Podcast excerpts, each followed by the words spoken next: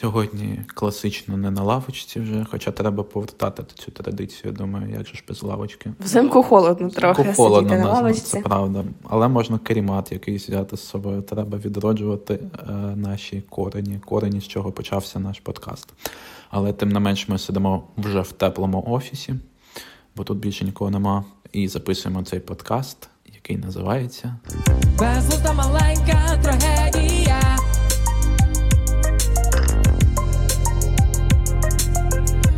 Безглузда маленька трагедія. І ми його ведучі, я Наталя Засядько. А я Михайло Комаров. Про що будемо сьогодні говорити? А будемо говорити. А про що, про що? Про книги, добрий день. Говоритимемо сьогодні про книги, бо зараз ж триває день читання. Тиждень. Точніше, тиж, тиждень, тиждень читання триває. Якщо ми вчасно встигнемо змонтувати цей подкаст, то він може навіть вийде і ще це буде актуально.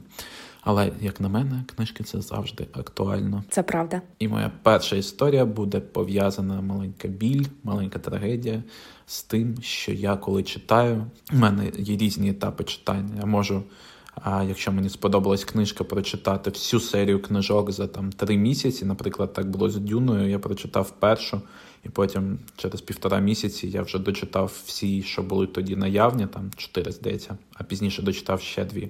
Ого. Та, а там книжки, вибачаєш. да, та. ви не бачите, як Наталя показала розмір, але там да, сторінок 400 мінімум на книжку, а то й більше, здається. Там 600, щось таке. А бувають етапи, коли я купую книжку, відкриваю, вона мені не заходить, я її просто кладу і потім не читаю там три місяці нічого, ну крім новин і якихось робочих штук. Тому моя трагедія в тому, що е, в мене, по-перше, багато вдома відкритих непрочитаних книг, які я закинув, і навряд чи колись я до них повернусь. А друга частина проблеми в тому, що цікаві книжки я проковтую дуже швидко, і потім такий. Не. Це як серіалами. Ще можна чекати вихід нового сезону серіалу на Нетфліксі умовному. Там рік, і потім за дві години, ну за чотири години подивитись всі серії підряд. і такий ну тепер буду чекати ще рік. З книжками приблизно так само, але нові виходять рідко. Тому якщо ти вже дочитав Дюну, то у мене погана новина. Нових серій не буде. З іншого боку, з книжками це перевага. Що я ну, люди тепер, які не читали Дюну і дивились фільм, першу частину Дюну, по-перше, для них це було шоком, що вона обірвалась так спонтанно. Але в моїй голові, коли ця вся канва зрозуміла, то я такий, ну клас, супер фільм, чекаю другу частину, але я знаю, що там буде хо-хо-хо. От, тому є плюси і мінуси. Безглузда маленька трагедія. А як ти, типу, ти читаєш книжку, як ти полюбляєш більше, як тобі подобається, коли ти читаєш книжку, а потім дивишся фільм, ну якщо е, та є екранізація, або навпаки, е, дивишся фільм, а потім такий так, треба прочитати книжку. І чи любиш порівнювати, що відрізняється в книжці в фільмі, і в фільмі в книжці, порівнювати це? Порівнювати насправді не так, щоб дуже люблю. Ну, з Дюною от мені все просто сподобалось, там все, як на мене, ідеально. Але я пам'ятаю історію. У мене було я Гаррі Поттера, першу частину подивився фільм, другу частину подивився фільм, бо тоді не було української перекладів Гаррі Поттера. А, а потім вийшла переклад Абаби Галамаги. І я купив е, щось там коштувало на той момент щось 120 гривень книжка. Це десь 2004-2005 рік на хвилиночку. Тоді це були Багато, інші багато, гроші. та. А може менше, може щось плути. Але я пам'ятаю, що було прям ну багато Нормально, грошей. так, Нормально. Мені здається, і на день народження навіть подарувала настільки це дорого коштувало. От, але в мене була третя книжка, прям раніше ніж у всіх, бо у нас в школі багато хто читав російською, чекало чомусь російською. А, при тому, що я з російськомовної сім'ї, але я такий чекати. Буду читати, Я знаю, я читаю. І я потім ходив такий, а там з'явилась така персонажка, всі такі ні-ні-ні. Я такий, а я все знаю. От, е, Клас. і потім, коли вийшов третій фільм, третій фільм я все ще вважаю найкращим з серії, бо він дуже, ну, по-перше, класний режисер, знімав, по-друге, він відрізняється, він крутий, прям ну, можна переглядати постійно. От, і ну, тоді я навіть не порівнював такий клас. Потім вийшов е, четверту книжку, прочитав, як тільки теж вийшла. Мені зразу її подарували, чи десь подарували на день народження, бо я ще малий був.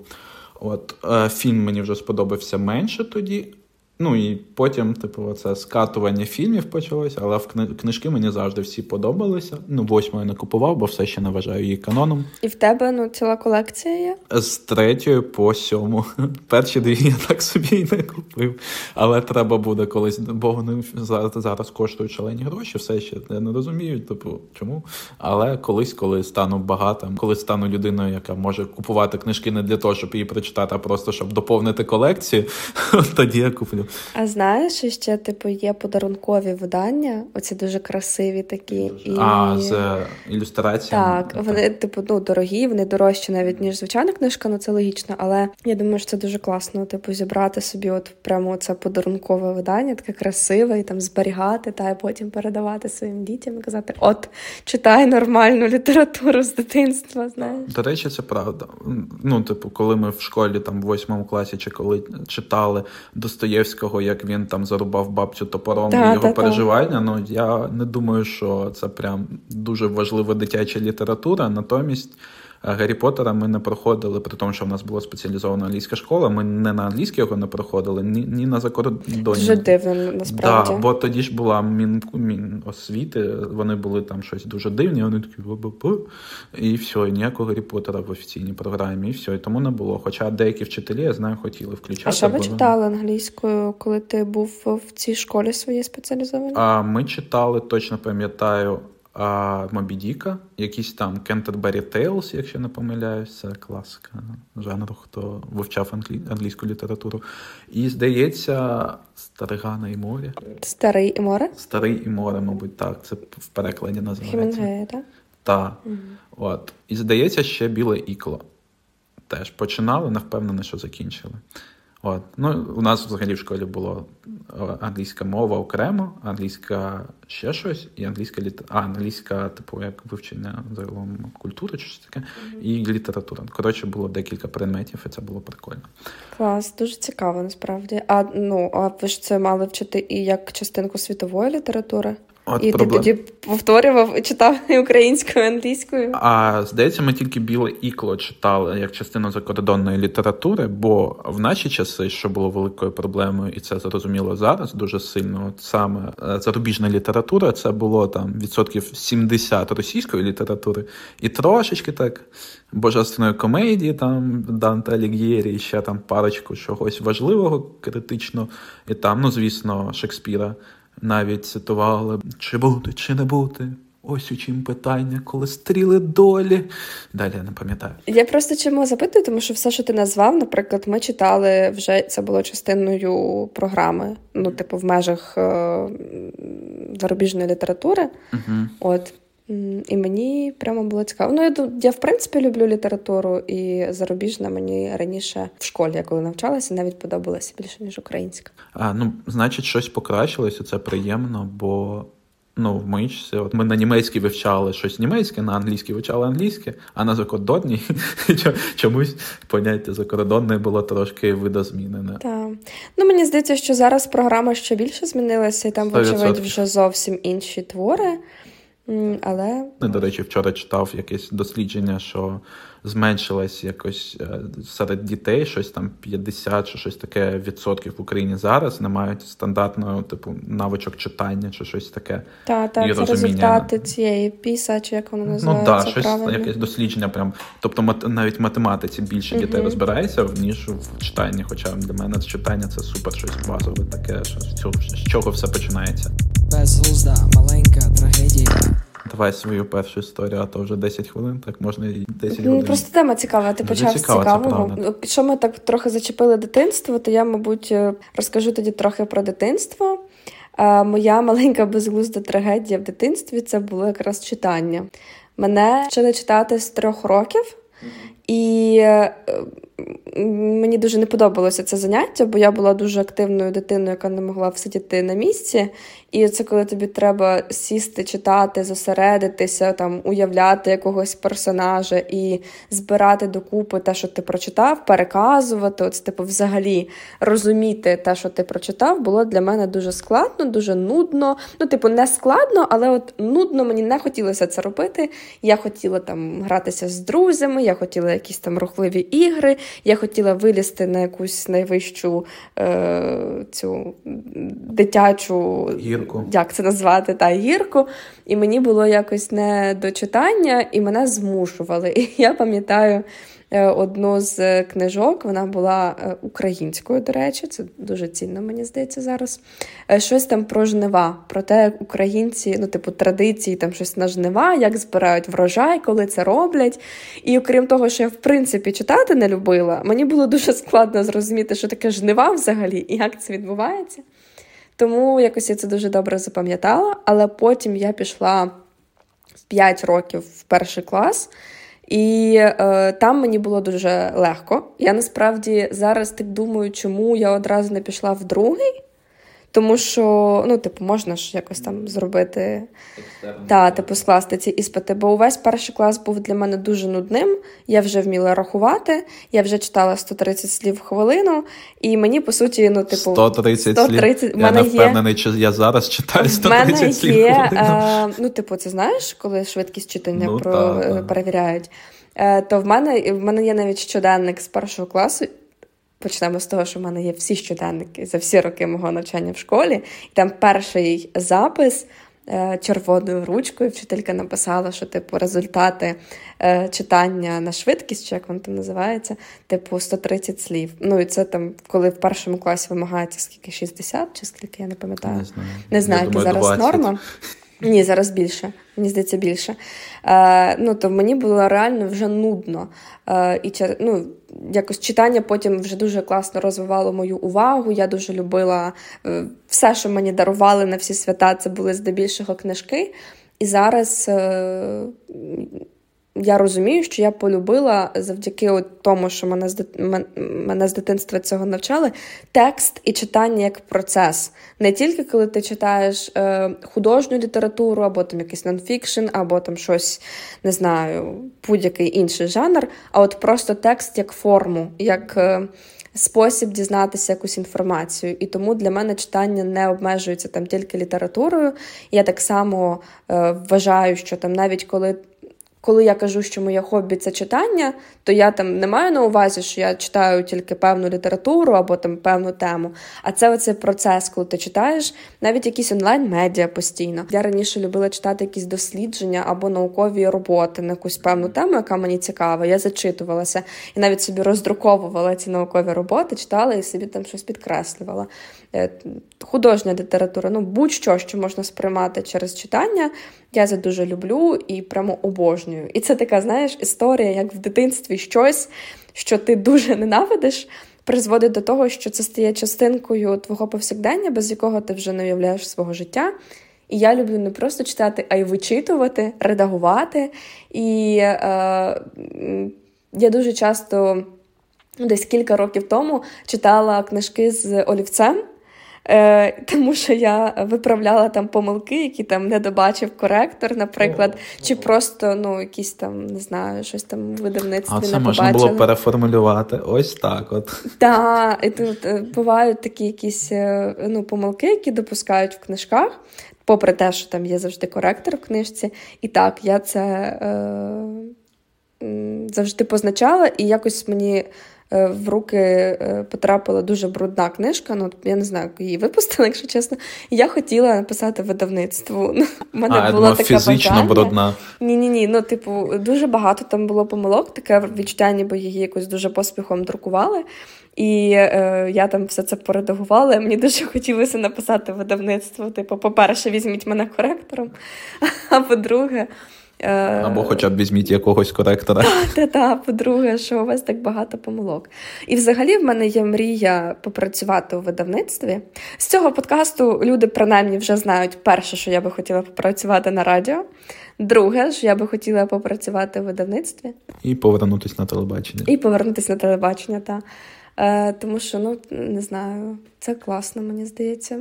Е, знаєш, коли ти читаєш книжки, а коли ти долучений до створення цієї книжки, то це взагалі якась окрема магія, окремий такий світ. Безглузда, маленька трагедія. Так.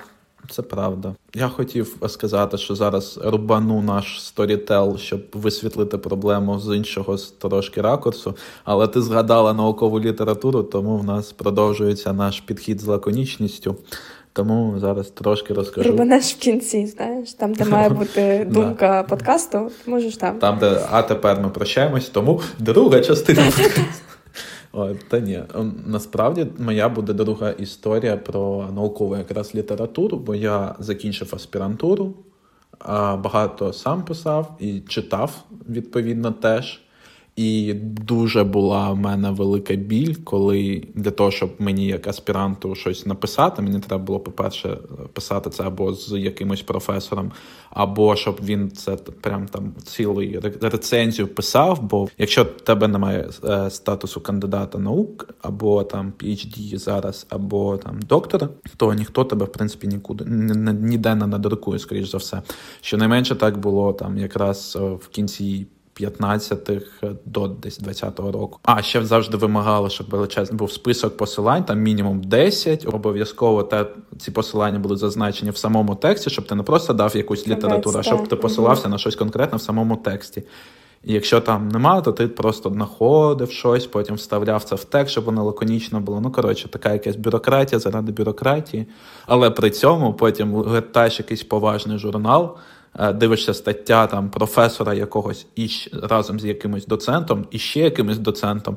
Переходиш, пролистуєш, дивишся список літератури, там рівно три посилання, одне з яких Вікіпедія. І я такий: ну ну як? Як це? Ну, типу, серйозно, перше, що кажуть при вступі на науку, ну, коли ти починаєш навчатись і робити щось наукове, тобі кажуть, Вікіпедія це не наукове джерело. Але при цьому професори з дуже популярних наукових видань дозволяють собі іноді, ну я ж професор, тому от з Вікіпедії оце взяв, а оце просто збірка поезії е, не знаю, 18-х років 15-го століття. І нормально, і проходить, бо вони професори, і коли ти професор, то часто навіть Тобі не можна все вже. Да, В науковому світі ти просто такий їздиш на уявному лімузині. Хоча не всі є ж, звісно, ну тобто 100% не всі, це меншість, але ну те, що я натикався на це, це створювало неприємне враження про загальну наукову штуку, особливо коли від тебе, як від умовно студента, аспіранта, вимагають, щоб це було прям вау, щоб ти 15 рецензій приніс, щоб там відгук написали, щоб всі були по твоїй темі, щоб у кожного, хто писав відгук, було 15 статей по твоїй темі. Все має бути крос пов'язано, зв'язано, але при цьому, ну, типу. При цьому вже, ну коротше, при цьому багато приколів своїх у науковому світі і написання наукових статей і книжок. Тому часто можна помітити навіть якусь видану книжку, де ти читаєш такий ну ну ну як? Ну ну ну як? Ну звідки це?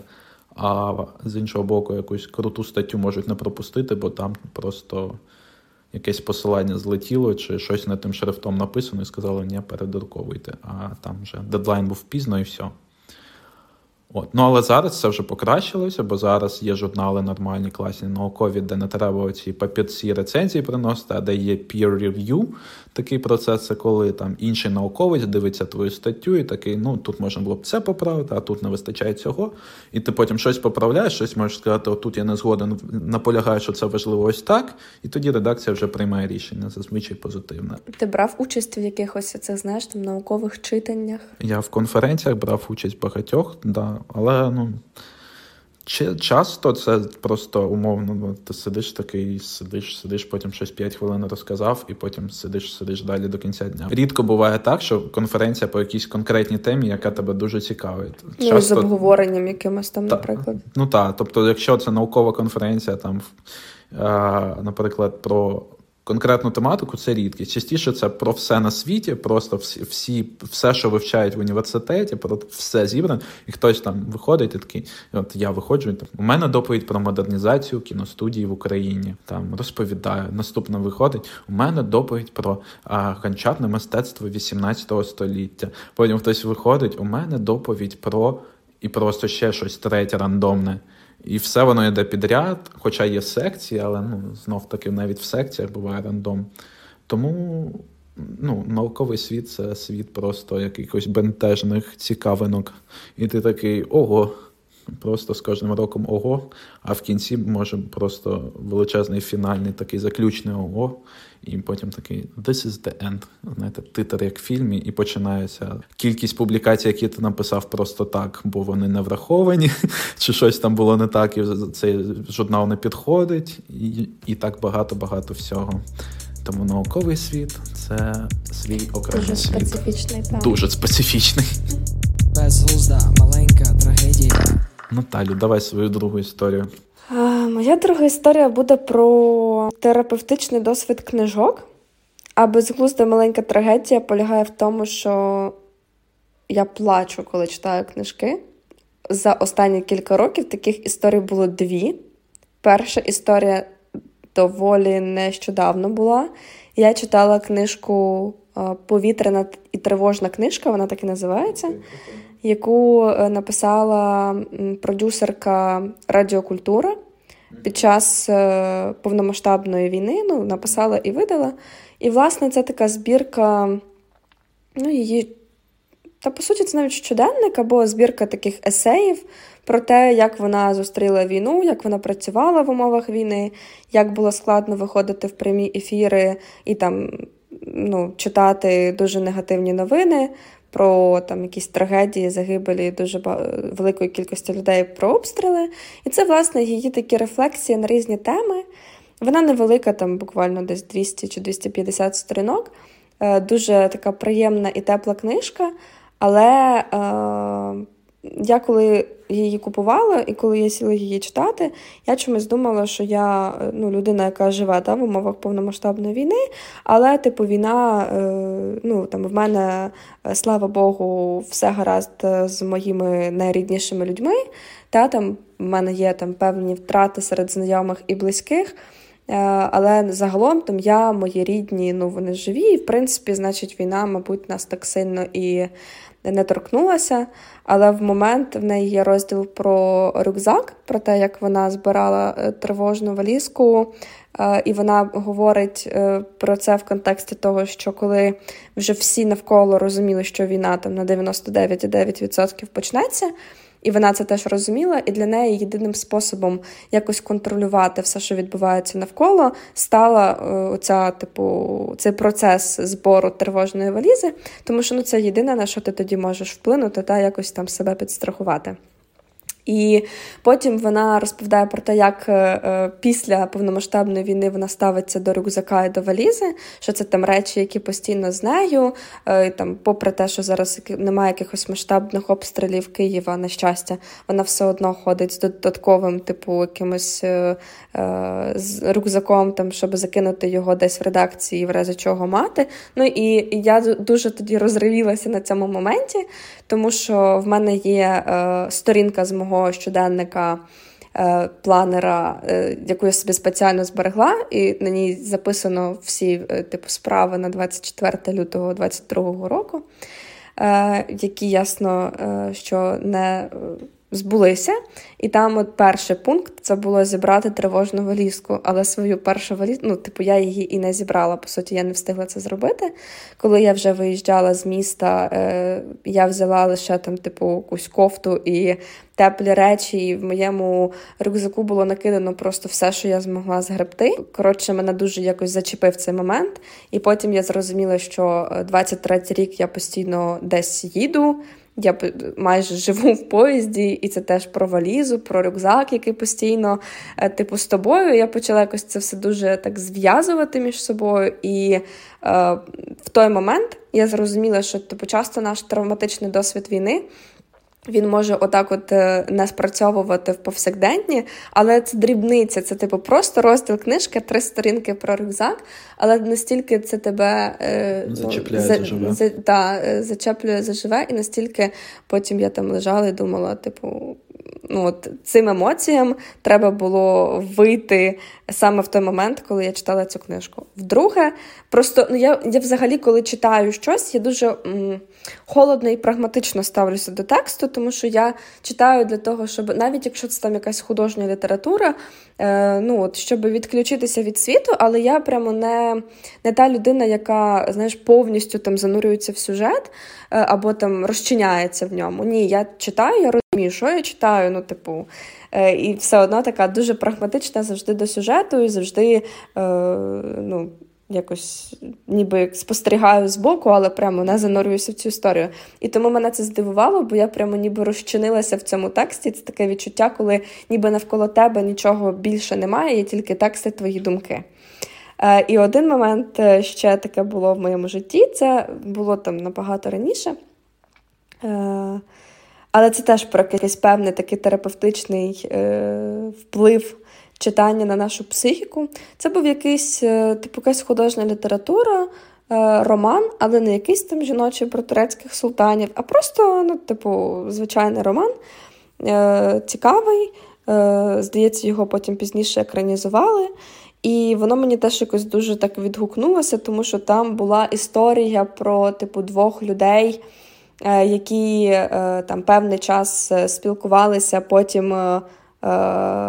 Здається, там типу почалася війна чи щось таке, і вони довгий час не спілкувалися в кінці книжки. Вони якимось дивним чином зустрічаються там десь, чи в лікарні, чи де, і типу розуміють, що це вони впізнають один одного і розуміють, що по суті там їм вже скоро помирати. Ну вони вже прям дуже в такому віці там. І вони бачать це в лікарні, і типу розуміють, що війна їх розлучила настільки, що ну, все своє життя, яке би вони могли потенційно бути разом, це чоловік з жінкою, типу, вони цей час не провели. Е, Мені я тільки сьогодні, насправді, коли згадала цей момент, чому я тоді плакала, е, зрозуміла, що мені дуже відгукується ідея оцих типу втрачених можливостей і втрачених душ, я не знаю, як це назвати. Типу, знаєш, людей, які тобі душевно дуже от, близькі. Е, І в мене, типу, є страх в житті мати таку людину, а потім втратити людину, з якою я буду дуже емоційно близька. І умовно, коли ви там не знаю, випадково зустрічаєтеся в 65 років і, і, і розумієте, що все життя ви би могли спілкуватися, а ви втратили цей час, то, типу, ну таке трошки печально. І е, не знаю, та, але я дійсно вірю в те, що є люди, які от ну якимось чином дуже добре доповнюють одне одного. І в мене завжди є страх, типу, там знайти таку людину, але потім знаю. Або може там часом я думаю, що можливо я вже таку людину колись втратила, і типу, це теж. От. Тому такий момент тоді мене дуже розчулив. І це дуже цікаво досліджувати, які саме моменти тебе чіпляють в книжках. Безглузда, маленька. Моя третя історія буде про е, книжки з іншої сторони, про те, як важко, написавши щось, це опублікувати. Е, і тут хтось може сказати: от в наші часи то було мільйон журналів, і можна було опублікувати.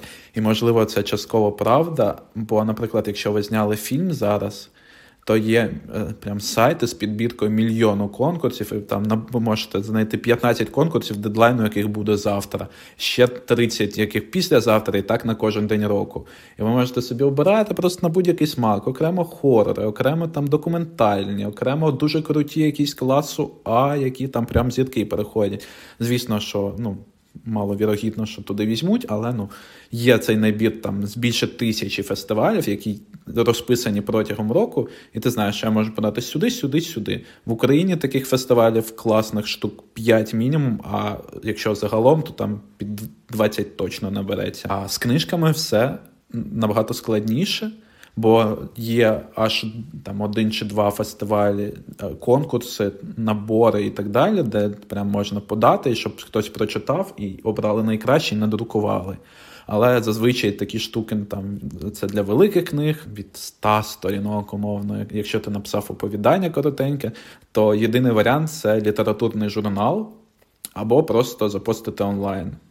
А літературні журнали вони є, але там знов таки їх не так багато залишилось. І один з найвідоміших журнал Дніпро він за рік. Останній випустив один випуск. Один випуск на рік виходить. Мало бути, ну вони якось типу є за першу половину і другу, але він був спарений цього року, і невідомо, як буде наступного року. Тому для того, щоб ну, якщо ви умовно опублікували дедлайн був там вчора, то вам чекати ще там півтора роки до наступного. І це трошки сумно. Або є онлайн-ресурси, де можна опублікувати, але там просто всі, що хочеш, публікують, і воно там просто загубиться в течії. моментально. Я розумію, що, скоріш за все, те, що я написав, не настільки геніальне, щоб не загубитися, але все одно хотілося б, щоб хоч хоч хтось ти прочитав. А, Тому для себе я, наприклад, обрав варіант опублікувати це в, е, в інстаграмі просто і в Фейсбуці як карусельку. Ну, хоча б щоб друзі це прочитали, або скидати посилання на якийсь рандомний дивний сайт, де мільйон всього реклами, і там десь серед інших Купа публіка... інших дивних історій. Так, і серед купи публікацій десь можна знайти мою. Краще вже так. А тому це велика проблема, особливо для початківців. Якщо ти там умовно вже крутий чувак, то да, просто пішов до видання і сказав, типу. У мене є. Та, та, хлюпнув так свою е, ці начерки, такий розбирайтесь. І все, і вони такі, так, так, дякую. А якщо ні, то залишається лише або опублікувати онлайн. Можливо, хтось побачить, але ну, скоріше все, ні. Або чекати півтора роки, щоб отримати можливість взяти участь у конкурсі, де оберуть кілька робіт, які опублікують в якомусь журналі, про який знає там тисяча людей, і ще 100 з цих тисяч, можливо, купить цей журнал, і з них, можливо, ще 5 долистає до тої сторінки, де надруковано твоє оповідання є відчуття, що далеко не все хороше публікується, а часто публікується те, що можна було і не публікувати. Це я не, не літературний критик, тому я не можу казати, що добре, що погано, але є підсвідоме відчуття, що можливо щось ми таки пропустили. Ну насправді це ще питання того, що дійсно дуже багато літературних журналів закриваються, і е, питання, як молодим письменникам, які там все одно з'являються, ну бо змінюється час, виходити на ринок. Тому що з чого їм починати? Ну, вочевидь, багато хто починає з літературних журналів, з якихось там перших літературних читань.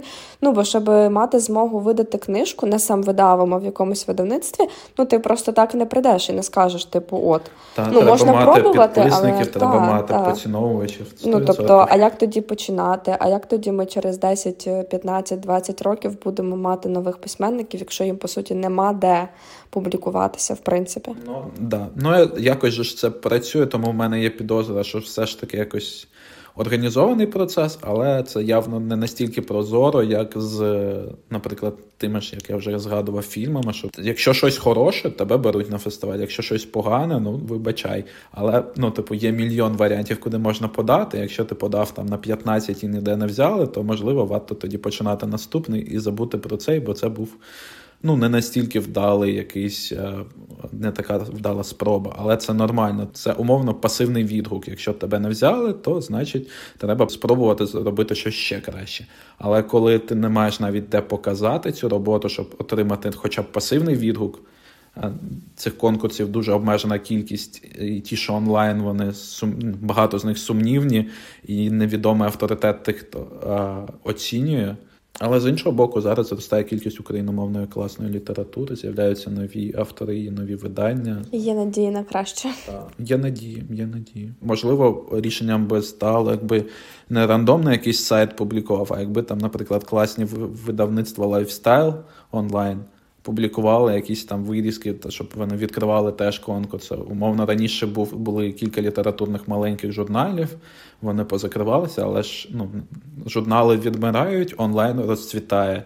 А, ну, Тоді, можливо, там якби якийсь, не знаю, The Village умовний або хтось з великими охопленнями там раз на місяць е, публікували підбірку там по сторінці з кожного оповідання, хто їм подобається, або щось таке робили. Знаєте, є зараз підбірки подкастів, ми навіть потрапили у декілька кул, але знов таки з подкастами це супер легко зараз, бо.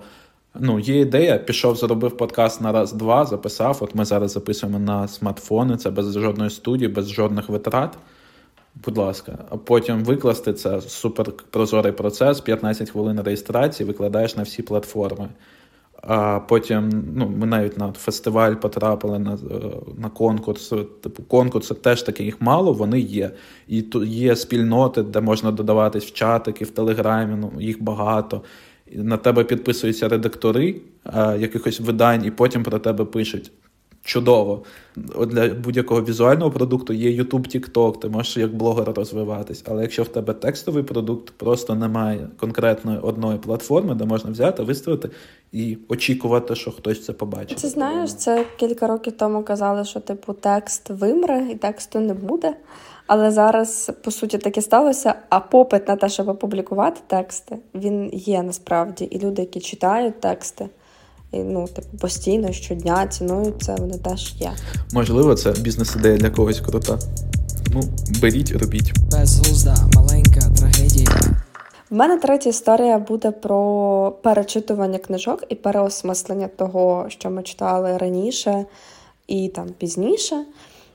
Ми сьогодні вже трохи е, з тобою зупинялися на темі шкільної програми, та те, що ми читаємо, коли ми читаємо, в якому віці ми це робимо. І я згадала, що цього літа, та в кінці літа, на початку осені, я перечитувала місто від могильного.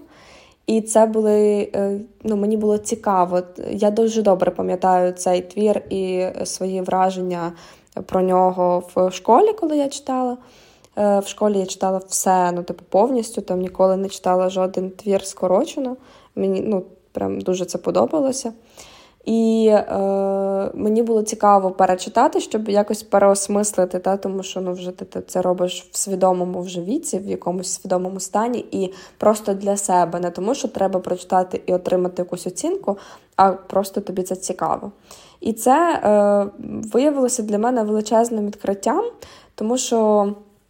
Це настільки цікаво порівнювати, і це настільки цікаво перечитувати і розуміти те, що ти не можеш зрозуміти там у віці, не знаю, 10, 13, 15, навіть 16 років. Я не пам'ятаю в школі, в якому класі ми читали під могильного, здається, це 9 чи 10 клас. Я не впевнений, чи ми читали взагалі. Але коли ти читаєш цей роман е, ну, в такому підлітковому віці. Ну, ти це сприйма... ти, якось дивно це сприймаєш, тому що ти не розумієш поведінку героя, ти, типу, не розумієш контексту. Ти ніколи там умовно, ну або там більшість людей не переїжджали з одного міста в інше місто. Ти не розумієш цю проблематику, ти не розумієш ті часи. Ну, типу, ти читаєш просто текст заради тексту. Мені було мега цікаво перечитати, тому що ти починаєш аналізувати поведінку цього персонажа, цього головного героя. Коли в книзі описують, як він їде із села в місто, там в Київ, і спершу він їде. З точною впевненістю, що він їде в столицю навчитися, щоб потім е, привести досвід та в село і бути головним там на селі. А потім проходить кілька місяців, і він, згадуючи е, своє, свій рідний населений пункт, розуміє, що між ним і його е, односельчанами вже великий такий. Велика різниця та культурна, не тому, що вони ті погані, а він хороший, а тому, що вони в різному культурному контексті. Ну, ти там впізнаєш себе, бо там я, наприклад, переїхала з Миколаєва в Київ, і мені я зараз із задоволенням повертаюся в Миколаїв і приїжджаю, але я теж порівнюю ці два контексти, тому що вони все ж таки різні. Або, наприклад, коли головний герой е, він кидається з однієї сфери в іншу, він типу вступає на навчання, але як тільки він досягає певних успіхів, йому стає нецікаво, або там він пише оповідання, його друкують. Е, і він там одразу мріє про якусь літературну кар'єру, а потім йому стає нецікаво. І я така, блін, це в цього персонажа якийсь синдром дефіциту уваги, знаєш? Ну тому що е, як тільки я там теж впізнаю себе в цьому, тому що як тільки я щось. Е, починаю розуміти, я починаю це знецінювати, мені стає нецікаво, я йду типу в іншу сферу. І ну, умовно, ти е, вже бачиш якісь схожості з персонажем, ти розумієш мотивацію його дій, і коли він іде вулицями Києва, і вони здаються йому сірими і одноманітними, але він думає, типу, блін, я ж так хотів потрапити в це місто. Ти впізнаєш себе, бо типу, ти навіть якщо ти переїжджаєш з одного міста в інше, ти перш за все везеш себе. І типу, та навколо тебе можуть змінитися вулиці, будинки, люди, але ну ти не змін... ну, ти все одно є сам у себе. Та? Якщо в тебе є проблеми із самим собою, вочевидь, вони не зміняться, просто змінюючи фон, який там навколо тебе. Ну, коротше, це дуже цікаво, і е, мені зараз хочеться дуже багато якихось творів української, перш за все, літератури, які я читала в школі, е, потім в університеті перечитати, тому що, вочевидь, це буде зовсім інший досвід. І це класно, і мені дуже приємно бачити, що зараз класика українська перевидається цілими серіями, що це так красиво, що це дуже стильно і що це дуже класно, і що люди це читають, і на це є попит. Тому це прямо дуже класний досвід. Я би дуже радила обрати якусь книжку, яку ви читали там в школі або в університеті, і спробувати перечитати її зараз, тому що, вочевидь, буде дуже багато відкриттів. Безглузда, маленька трагедія. Та треба буде спробувати. А поки пропоную а, зробити рандомний елемент, а, так як тиждень читання, порадити по три книжки від кожного, які варто прочитати. Я пропоную а, перша фантастика це 100% Дюна. Дуже раджу. Вона читається дуже легко. Там багато переплетено і на тему політики можна подумати багато чого, і на тему штучного інтелекту, і на тему того, взагалі, куди ми йдемо і до чого все це рухається, як це може бути по-іншому, і чи варто це того. Ну, коротше, прям думки дуже-дуже різноманітні, і там історія шести книжок огортає щось більше трьох тисячоліть, якщо я не помиляюсь. Тобто там ну, дуже цікаво дивитися, як все змінюється, що змінюється, що залишається сталим. Тому дуже рекомендую це. А також друга буде квіти для Елджернона. Дуже класна книжка. Просто всім раджу, хто не читав. Дуже нестандартна, бо книжка на початку і книжка всередині це дві різні книжки, абсолютно по стилю і по я багато чула про неї. Дуже раджу. Я можу тобі можу принести якось experience читання, просто інший. Це змінює концепцію читання. А, Тому цікавий прийом використаний, дуже раджу. І останнє буде, що я відкрив для себе буквально нещодавно на днях. А мені подруга порадила почитати прозу Скрябіна. Я такий: о, точно, у Скрябіна ж була проза. І я не знав, що а, я Побєда і Берлін це його. Я бачив, що якийсь фільм виходив, я такий, ну, окей. А якось я не проасоціював, що це його. І прочитавши, це прям ну, прикольно. Це дуже сучасна українська проза, дуже стильна. Я так розумію, дуже недооцінена. Ну, хоча оцінена більше, ніж бо він був відомою особистістю, тому читали те, що він пише, але все одно, ну, типу. Навіть в рамках цього, мені здається, їм взагалі можна було б вводити в шкільну літературу якраз замість от, багатьох закордонних прикладів, бо ну, там якраз дуже класно показано дух не столичного міста. І якраз оце 90-х в поєднанні з тим, як нас сприймають за кордоном, як ми сприймаємо за кордоном, це ті переживання про подорожі, які я казав, отут прям, ну, прям в точечку. Ну, зараз же змінилось, звісно, трошки, але прям, ну, все ще впізнається, спільні риси впізнаються. От, а, Наталю, твої Боже, ми сьогодні дійдемо до години, походу. Тема це просто дуже цікаво. Ну, е, Якщо хтось любить читати поезію, то я відчуваю за свою мету порадити Жадана. Пан Жадан. Звісно, ну бо це велика моя любов. Це просто я не знаю. Ну приходьте до нас на подкаст. Так. Е, Одна з останніх його збірок це скрипниківка. Е, В неї увійшли вірші з попередніх збірок і вірші, які вже були написані під час війни.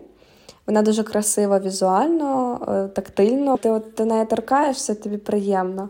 Вона, знаєш, така трохи якась, як ніби як камінь не обтесаний. Ну, oh. не знаю, з чим порівняти, та така шершава трохи. І е, я дуже люблю, в принципі, поезію Жадана. Я можу її перечитувати ну, просто тисячі разів. І е, ну, Причому про все, ну він пише про все, і його вірші всі там від якоїсь громадянської лірики до любовної, дуже приємна, красива, і це дуже влучно. І ну, просто мені це дуже імпонує, тому якщо там хтось любить таке, то можливо було б класно і цікаво почитати. Друге, я би порадила простими словами від е, Марка Лівіна і Іллі Полудьоного. Є дві частини. Перша про емоції, друга про е, захисні системи нашої психіки. Обидві дуже цікаві. Я просто дуже цікавлюся психологією і ці книжки е, прямо стали одними з перших, після як ну вони такі дуже досить лайтові. Але якщо слухати ще в парі з подкастом, бо в подкасті тим більш така теоретична частина, то це такий добрий добрий фундамент до того, щоб після цих двох книжок і книжок іти читати щось більш складне і більш таке наукове, і типу заглиблюватися прямо в психологію, психологію. Але якщо ви не хочете заглиблюватися в психологію, то все одно дуже класно, щоб зрозуміти свої емоції і емоції інших людей, щоб вчитися з ними працювати, щоб розуміти, е, як ваша психіка реагує на стрес, типу, які механізми вона використовує, щоб вас захистити. Я прямо дуже раджу. Зараз думаю, що я би їх перечитала. Мені зараз дуже актуально. Та не знаю, третє, мабуть, от місто те, що я е, про яку я розказувала. Ну мені вона була актуальна, бо я там я переживала так, якийсь схожий досвід переїзду з меншого міста в більше. Але загалом це українська література, це класика. Мені здається, недооцінена класика, тому що там на тлі якихось інших Е, українських творів про місто, е, принаймні в нас на уроках було там півтора уроки, і ми прям дуже швидко якось її проходили. Мені здається, що це твір, де можна прямо дуже аналізувати. І якщо вам подобається психологія, то там в цьому головному герої просто можна такі психотипи знайти і так проаналізувати, і себе теж проаналізувати. Тому для мене це прям ну я би радила. Отак. На цьому ми завершуємо цей найдовший подкаст за всю історію нашого подкасту. Підтримуйте одне одного, підтримуйте ЗСУ. І читайте книжки. І читайте книжки, і якщо ви читаєте зараз щось цікаве, то тиждень іде, і можна там щось е, хештег тиждень читання 2023 чи щось таке. От е, в інстаграмчику постити, люди будуть думати, що всі ми дуже розумні люди, бо читаємо. А це був подкаст. Безгузда, маленька трагедія.